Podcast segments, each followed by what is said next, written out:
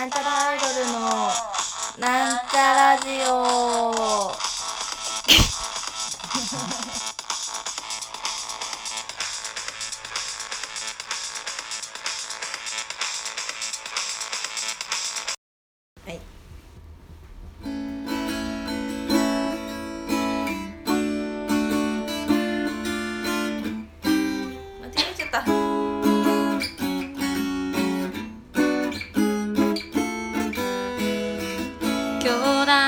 まるで昨日みたいだってみんな水着に着替えてベランダでビールを飲んだ。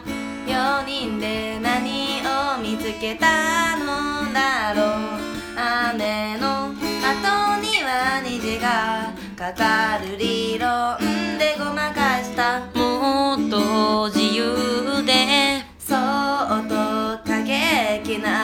ぎゅっと願った。確かに思った。ワンツーで捕まえてシーフォーですり抜けた。まるで夢でカモンみたなおろし。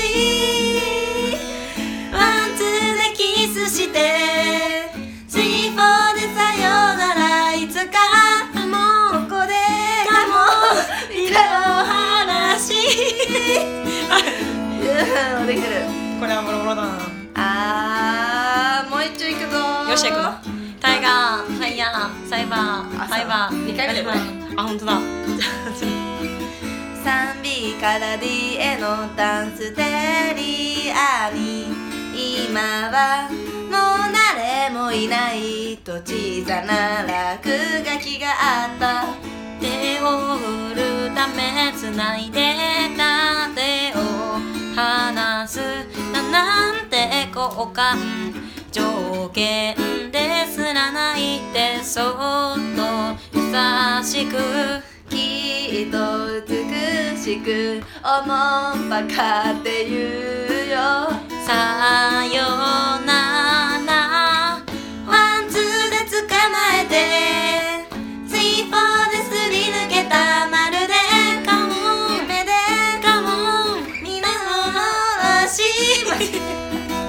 ワンツーでキスしてシーフォーでさよなら。いつかここで見るお話。おいおい3年いくよ。タイガー、ファイヤー、サイバー、ファイバー、ライバー、パイパー、ジャージャー、トラヒ人造カセチャペアペカラキナララテスケミョンテスケ。ワンツーで捕まえてシーフォーですり抜けた。まるで夢でカモン見た幻。ワンツーでキスしてシーフォーでさよなら。いつかここで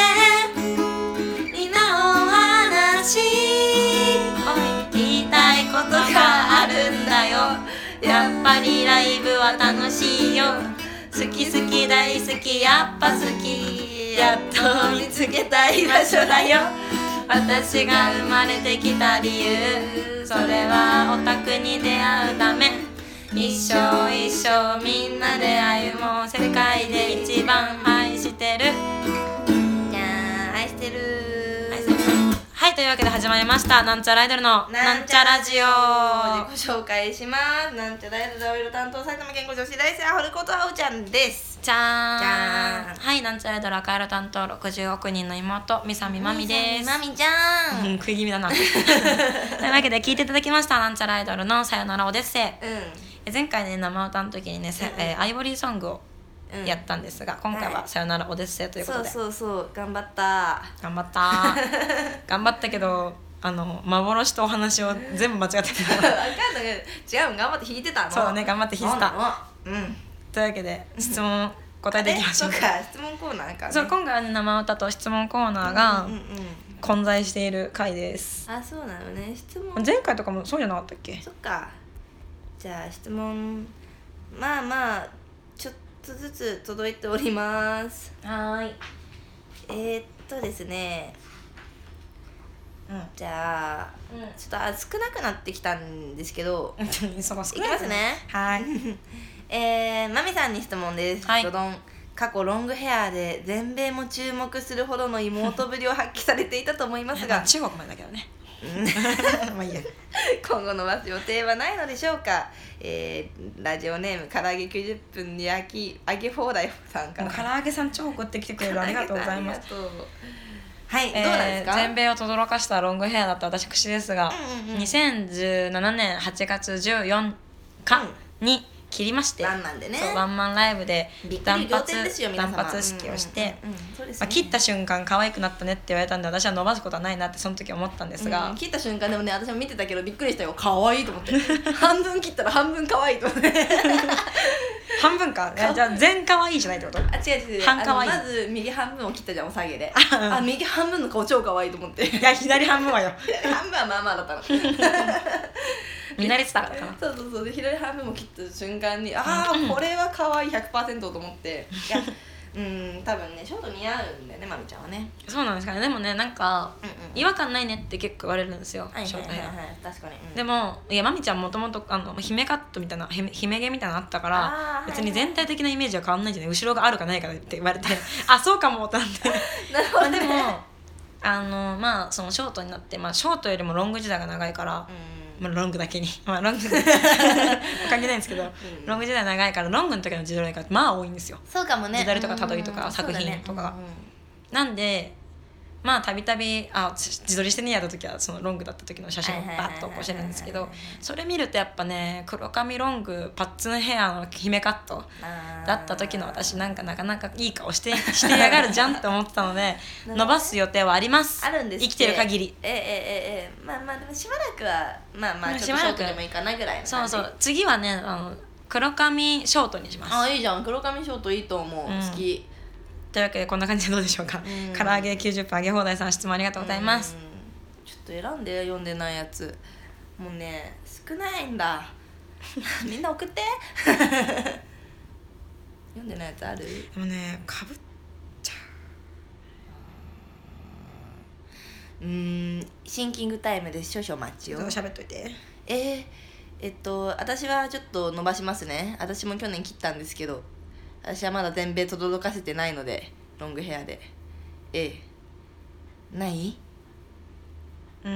今ね、あおちゃんの質問を探してんだけど、あおちゃんね、食べ物が多くてね食べてほしいものが多くてね、質問が食べてほしいものいっぱい送ってきてくれてありがとう。そうそう、青春のいっぱい食べる子ちゃんっていうコーナーがあって青春がね、いっぱい食べる子ちゃん、そう、ご飯をいっぱい食べる子ちゃんなので、まあ、珍しいもの食べたいなっていうコーナーもたびたびご用意しております。で、そのね、面白いものとかね、おいしいものとかおいしくないものとか食べたいと思うので、そういうのもいっぱい送ってきてくださいね。でも今最近はね、ちょっと普通の質問がちょっとなくなり気味。じゃあこれ、ちょっとね、2人のだけど、いいよ。あれこれ言ってない方がよくない？同じようなこと読んだけど、まあいいや。読んだわ。でも同じようなことだから、違う人だから読んで。読んでいいの？俺読んでいい。ラジオネーム芋焼酎大好きさん、なんちゃらアイドルのお二人が去年一番びっくりしたことは何ですか？ほい、この前なんか似たような質問あったけどね、去年一番びっくりしたことですか。じゃあ次これね。はい、去年一番びっくりしたことは、私あれですね、新宿ジャムが潰れちゃったことですね。びっくりしたね。びっくりした。なんか普通にまあ、その毎週新宿ジャムのスタジオに練習しに行ってたんですけど、夏ぐらいから、いつだったっけな、秋ぐらいかね、普通にいつも通り「おはようございます」っつってスタジオに練習しに行ったら、なんかそのジャムのスタッフの人がさ「いや実はさ」みたいな、ちょっと今年でジャム終わっちゃうんだよねって言って「去年ね、面白くないぞその冗談」と思って言った。面白くなかった。面白くない冗談だなと思ったら潰れたね。本当に潰れたと思った。あれはね、びっくりしましたね。びっくりしましたね。あとは去年びっくりしたことね、私はね、まあジャムも、私はもうびっくりしたんですが、私ねもう一個びっくりしたのが、ね、池袋のビッグバンボックスが潰れたこと、うん、え潰れたっけ？なくなってない？あれ確か。あそうだ潰れたわ。なくなったよね。そうだ言ってた、うん、ビッグバンボックスっていうのは池袋にあった、まあ、そんなに大きくない箱なんですけど、まあ、なんちゃらライブが初めて解散した時に解散ライブをやった箱ですね初めて解散したってなのであれでも名前変わってる。あそうなのやってるのかな。ビッグバンボックスの解散ライブも楽しかったよね。なんか楽しかったね。自分でさサイリウム100本ぐらい買ってやったねそういうのって大体ねお客さんがやってくれることなんだけど、うん、普通の地下アイドルの解散ライブっていうのはまあその男がいなかったんですその時期だからもう何もできないから、うん、しょうがないから自分たちでパキパキパキパキパキそうサイリウムパキパキパキパキは見てる人もなんか出てる人とかだった私ね。そうお客さんなんか いなかったよねほぼね共演者ばっかで、うん、でまあその時に多分初めて琴乃木もみちゃんとかと共演したんじゃない？そういやその共演はそうかも、うん、イベントに私が入った日のやってたイベントに琴乃木もみちゃん出てたけど。ああそうだ。あなたはいなかった。あそっかそういうことか。初めてさなんかスカイプやった時の日。はい。というわけで去年びっくりしたことは新宿ジャムが潰れたこととビッグバンボックスがなくなったこと。でもなんかビッグバンボックス自体はあるっぽいので、そうなんだ、ね、じゃあ一番びっくりしたのは新宿ジャムがなくなっちゃったことです。ジャムなんかないのかね。でもなんかまあジャムっていつもライブ来てくれる人しかわかんないと思うけど、うんまあそのジャムみたいなものが今渋谷のラママっていう箱とかに受け継がれてったりはしてるからねそうだね。なんかねうまいことやってくれていける。というわけで芋焼酎大好きさんありがとう、質問ありがとうございます。じゃあこれが最後の質問ですかね時間的に。これはい。お二人の好きなスポーツは何ですか？見るのでも自分でやるのでも屋外でも屋内のでも OK、ラジオネームゆっきー仮面さんからです。はいというわけで、うん、まあうちらにスポーツっていうイメージがあったんだなという驚きとともにこのインドアちゃんたちのそうだねインドア子ちゃんたちのスポーツね、見るのでもやるのでもてかスポーツ見るの好き？全然そもそもの人間のマジで全然わかんない。うん私もわかんない、うん、でも私ね中学校の時バレーボール部だったので。ああやってんじゃん。そうスポーツは一応やってるんですよ。あでそれ習い事で言うと私小学2年生までバトントワリングやってたよ。ああでバトントワリングはスポーツか。うんなんかさバトンってさ、うん、クラブとかでもあったじゃん。クラブ学校の、ねうん、バトンクラブみたいな。あったバトンクラブやってるから大体メゾピアノ着てたなっていうイメージだな。あわかるかもしれん。しかもあの時ねおはスタとかでなんかバトン使った、うん、バトンをモチーフっていうかなんか持ってバトンくるくる回して可愛いっていう女の子がいたんだよね。多分チャオとかと連携したのか知らんけど。そうなんだ忘れたけどバトンなんか今のちっちゃい子たちもやってんのかね。私の頃流行ってた気がするんだけど。私も流行ったね。やっぱ小学校 2,3 年で流行るもんなんですよ。そう一輪車みたいな、ね、そうかそうなのかな。私お姉ちゃんと一緒にもう幼稚園ぐらいからやってビャーやって小学校2年生の時に、うんまあ、私が病気したのとか先生が変わったのとかがあれで、うん、もうそのクラブ10人ぐらいいたのを多分全員その時期に辞めましたね。あらそうお姉ちゃんとも同時期に辞めちゃったし。まあでもよく考えたらバトンってチアリーディングとかでもやるから、うん、まあ確かにね廃れることはないものなんじゃない。そうかも楽しかったな、うん、なんかね交通安全パレードでくるくる回しながら街中を練り歩いてさ練り歩いてた。私はねバレーボールをねポンポンやりながら練り歩いてたよというわけで私たちの好きなスポーツは青春は、うん、バトンと別に好きじゃないな。好きじゃないんかい好きじゃないな。ちょっとあれだね。好きってことでいいんじゃないの。じゃあ好き。うん。そしてマミはバレーボールが好きです本当かよバレーボールは本当になんか部活でレベルでしたいとは思わないけど、まあ、部活はマジでやばいからなんか本当に今でも覚えてるもん。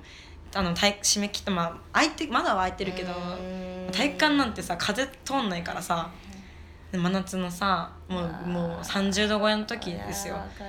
なんかやってた、ね、バレーボールだからさ、まあ、半袖とかに、うん、何肘当てサポーター肘当てサポーターとか、うん、足のサポーターとかしてやるんだけど、まあ、暑いんだけど、これね本当中学校の悪しき習慣なんだけど、まあ、これうちだけかもしれないんだけど、中学1年生は白いサポーター初期のこういうの買ってくださいねって言われる、無課金のアバターみたいなごっついやつじゃないとダメ、まあ、それ多分慣れてないから薄いやつだと危ないよってことだと思うんだけど、白いのじゃなきゃダメって。黒は2年生からみたいな。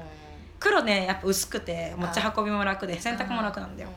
臭く汚くなんないし目立たないから、っていうのと肘やるのは怪我した人だけみたいなそういうのがあったから、なんか2年生になると黒いなんかそういう中学校の名前が入った練習着を買わなきゃいけないんだけど、それの生地がさ、なんか擦れると燃えるタイプの生地で、わかる摩擦熱でジュワってなるやつだ。